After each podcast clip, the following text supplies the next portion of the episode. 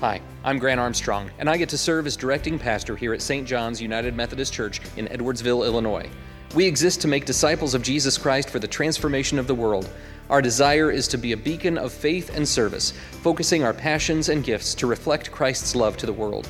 You are invited to join us each week at 9 a.m. for a time of traditional worship or at 11 a.m. for contemporary worship. Thanks for joining us for this online version of the sermon.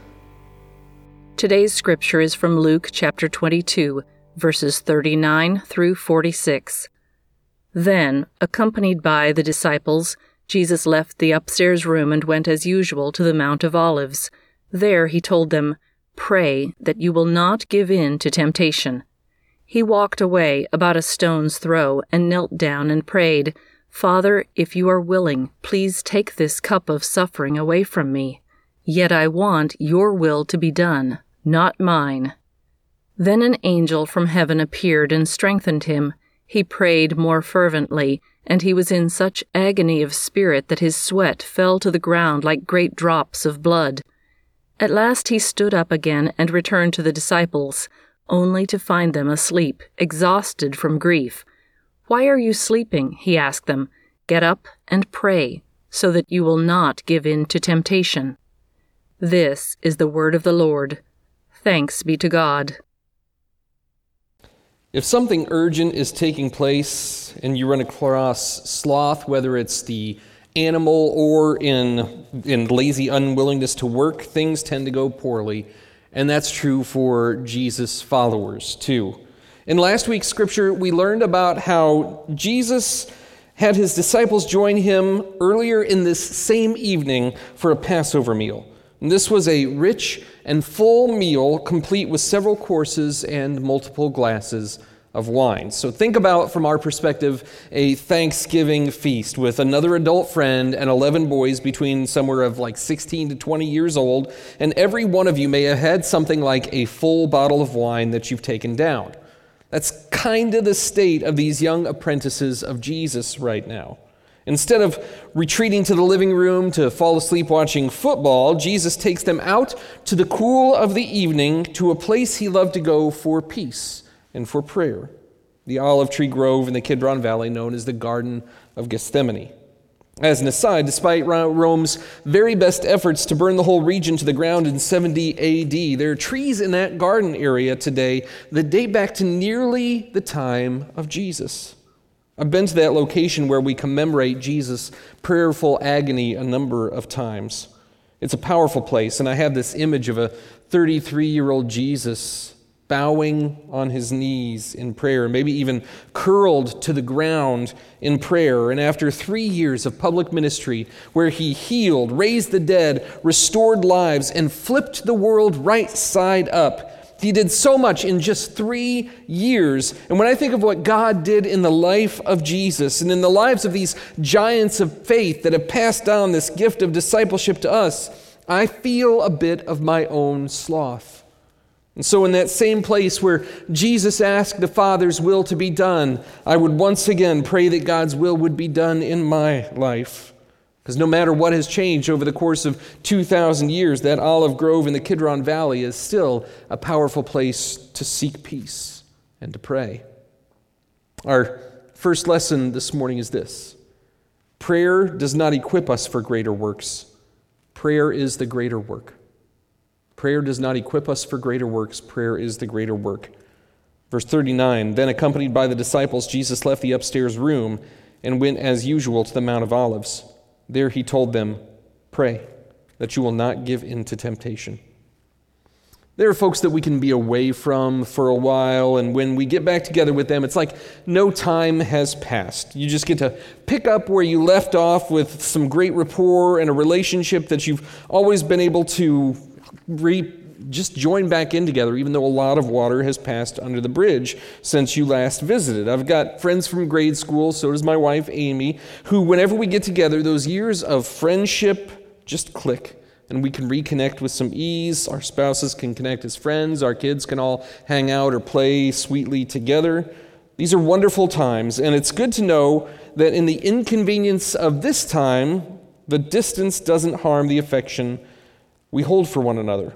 I think we probably are going to experience a fair amount of that type of reconnection once we get enough people immunized from COVID 19. Many of us have friends exactly like this, and for a significant number of folks, we haven't had a chance to catch up with them for quite some time. But these are also not the kind of friends that we count on or that they count on us. I don't expect these catch up friends to be in the day to day pattern of my life, certainly not woven into my life the way that my wife Amy is. And even in that relationship, when we have time or distance working against us, they really work against us. There is a flow and a pattern that's a lot like a dance in that relationship. And when we step away from the dance floor for a while, for things like travel, when we used to travel, or during busy seasons, the risk is high for stepping on toes when we try to get back into that groove because there is so much for which we count upon one another. And if we don't have good and regular communication, nothing goes quite as smoothly. That's also true in our relationship with God. So, prayer does not equip us for the greater work. Prayer is the greater work. This reminder comes every October 17th for a lot of Christians around the world who read Oswald Chambers' My Utmost for His Highest. Since 1935, in the teachings of Jesus, Chambers declares that prayer is the working of the miracle of redemption in me, which produces the miracle of redemption in others through the power of God. Chambers says there's nothing thrilling about a laboring person's work, but it is the laboring person who makes the ideas of the genius possible. And it's the laboring saint who makes the ideas of his master possible. Jesus had a plan for his disciples. He planned that through conscious prayer, temptation would not come to them because they were keeping close communion with their heavenly Father during this time of trial. They were all day to day together. They were absolutely counting on one another Jesus, the disciples, and all of them leaning on their heavenly Father. So Jesus called upon them to keep watch and to pray. Now, I think Jesus knew exactly what was going to go down. I think he knew that their time in prayer wasn't about to change his fate, but it may have had a major difference in their response when chaos came. Maybe nothing would have been different except for the strength of their relationship with the God who could hold them close during what was just about to happen. And that's not nothing. That can be an incredible comfort when we know the nearness of God through unimaginable times. Prayer helps to provide that. But they couldn't do it. They weren't giving themselves to Jesus when He needed them the most. Their sloth took them out of play, and it was doing harm. that takes us to our second lesson. Surrender to God doesn't mean giving up, it means giving all. Surrender to God doesn't mean giving up, it means giving all. Verse 41 Jesus walked away about a stone's throw and knelt down and prayed, Father, if you are willing, please take this cup of suffering away from me. Yet I want your will to be done, not mine. Then an angel from heaven appeared and strengthened him. He prayed more fervently, and he was in such agony of spirit that his sweat fell to the ground like great drops of blood. Anyone who ever got picked on as a kid, or anyone who ever picked on other kids, I guess, knows what the term say uncle or say mercy means. It means that a person under duress is giving up a fight. They're done. There are plenty of times when life seems to have us in some sort of headlock and it's giving us a knuckle rub on our scalp and yelling at us to say mercy. We often think of surrender as waving a white flag and laying down our arms, giving up, but that's not what's happening here. This isn't stopping our fight out of laziness. This is taking on the life that God sets before us with every ounce of joy and suffering that goes with it. Jesus is facing here imminent crucifixion at the hands of the Roman and religious authorities. He will be beaten, whipped, and have a thorny crown placed upon his head. He'll have nails driven through his wrists and ankles, and feel his breath become more and more labored until he exhale, exhales one last time. Death on the cross was both pain and humiliation. And even for the fully divine, woven perfectly with that fully human Jesus, it was going to be horrific. And so he was praying. The terror of what was before him gave him sweats. Here it says, like drops of blood. But in other Gospels, it points to Jesus actually sweating blood under the weight of the cross that he is about to face. He was saying, Mercy. If there is any other way, any other way, please don't make me go through with this, Father. But for us to know forgiveness and renewal, for us to be set free from the outcomes of our selfishness and to enter into new life that is true and abundant and eternal, there simply has been and never will be another way. So, as Jesus surrendered any resistance to the cross, it was mercy that caused him to surrender. Mercy for you and mercy for me. There was no other way. If we are going to be spared from death, the Son of God would have to become the sacrifice that would save us. And it would take every bit of courage, strength, and endurance that Jesus had in him and more. Jesus was not giving in, this was Jesus giving his all. That's what surrender is for us, too. It's not the end of our efforts, it's handing ourselves over to be used in whatever way that God desires, regardless of personal cost or fears. We kneel. We see what may lie ahead. And regardless, we proclaim, Thy will, O God, and not mine, be done. A third lesson. When Jesus says it's time to wake up, it's time to wake up. When Jesus says it's time to wake up, it's time to wake up. At last he stood up again and returned to the disciples, only to find them asleep, exhausted from grief.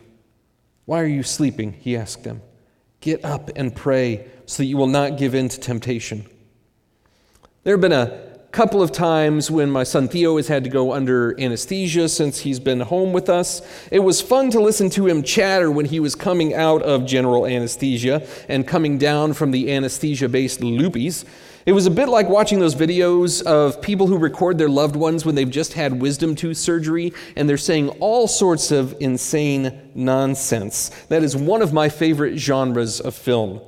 I'm not too terribly different when I wake up each morning. I find that I now have to like put my hand up against a wall or the head of the, the bed because so much fluid has shifted in my ears overnight. Maybe you rise in the morning like you just stepped out of a salon, but many of us woke up with that awesome bedhead hairstyle and the monkey house at the zoo breath and a droop face.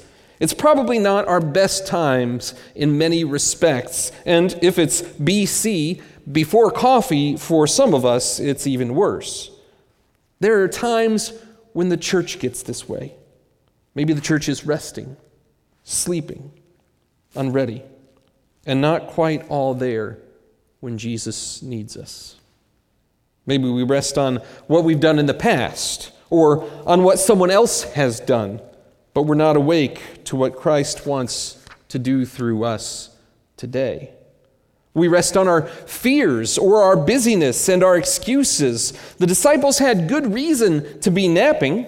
They were just overfilled with stuff that would lull them into a false sense of comfort. They had no idea that Jesus was being serious about this whole death thing that he had warned them about. But they were about to find out how serious he was. And in their sloth, he called them to be ready and prayerful instead of being prepared they were all about to fumble and scatter. Sloth napped as Jesus was handed over to his executioners. And sloth still kills Christ in us today, too. Which takes us to lesson four Readiness is the death of sloth. Readiness is the death of sloth. We need to not just be awake, but ready. I can be awake, but still unaware and unhelpful. And Jesus calls us to be more than an eye opened stupor. The Holy Spirit makes us ready. How? The Holy Spirit calls us to be ready to do what we've been created to do whenever we're given the opportunity to do it. And there are a few things that Scripture tells us we get to be ready for. The first comes from 1 Peter 3. Peter is telling the church instead, you must worship Christ as Lord of your life. And if someone asks you about your hope as a believer, always be ready to explain it. But do this in a gentle and respectful way. Keep your conscience clear. Then, if people speak against you, they'll be ashamed when they see what a good life you live because you belong to Christ. We can start by being someone who is hopeful enough that folks will ask us about us. Many of us wear our cynicism or hopelessness on our sleeves. We never need to ask someone, Oh, hey, how did you become such a skeptic? I'd like to know how the world can wound me so I can master anger veiled in sarcasm also. Everybody knows how to be disappointed by life, but Christ invites us to a different way of being. Jesus calls us to a contagious hope, a peace in our hearts that's beyond understanding. That is rare, and people who fret themselves through every day may just take notice of that peace, of that hope. And when they do, we've been given an opportunity, an open door to tell someone about how Jesus fills us with hope and gives us peace. We also have a message to share. 2 Timothy chapter 4 tells us that we are to preach the word of God, to be prepared, whether the time is favorable or not patiently correct, rebuke, and encourage your people with good teaching. As Christ followers, part of our prayerful preparation is simply knowing our Scripture. This safeguarded Jesus against temptations of all kinds when he was in the wilderness. It safeguarded folks throughout the history of Christianity. God's Word is incredibly powerful. It keeps us centered on who God created us to be. It helps others know their matchless and eternal worth. The Word of God is powerful, living, and active, sharper than a sword, but it does little good sitting on a shelf and gathering dust. That also prepares us for God's promises to us. In Luke chapter 12, Jesus tells all who would listen Understand this if a homeowner knew exactly when a burglar was coming, he would not permit his house to be broken into you also must be ready all the time, for the Son of Man will come when least expected. Jesus tells us we need to be ready for his return. And we don't know at what time, what date that will come. He just says, always be ready. The first disciples didn't believe Jesus when he promised that he was coming or what was coming and they found themselves asleep and unprepared. Will we repeat their errors? Do we believe Jesus when he promises that he is coming? Will he find us sleeping or will he find us awake, alert, and prepared? Would you pray with me? Gracious Lord, thank you for the gift of life that you've given us in Christ and help us to not sleepwalk through it. You have created us with wonderful purpose, with a, a glorious reason to live, not just to draw in breath and take up space every day, but to share the hope, the message, the good news that you have come into this world to bring us into a full life, true life, abundant life, eternal life. So, God, let us not sleep and rest when you have drawn us into so much greater. Help us to experience all that you have in store for us the highs of the mountaintops, the depths of the valley, and everything in between. And because we are in constant relationship with you, because you have invited us to be in this relationship through prayer, we can know that you are with us at all times. We can know your plans for us. We can be equipped to follow in faithfulness. God, we thank you that you have called us to not just rest through this life but to live because Christ lives in us. We thank you and we praise you. In Jesus' holy name, amen.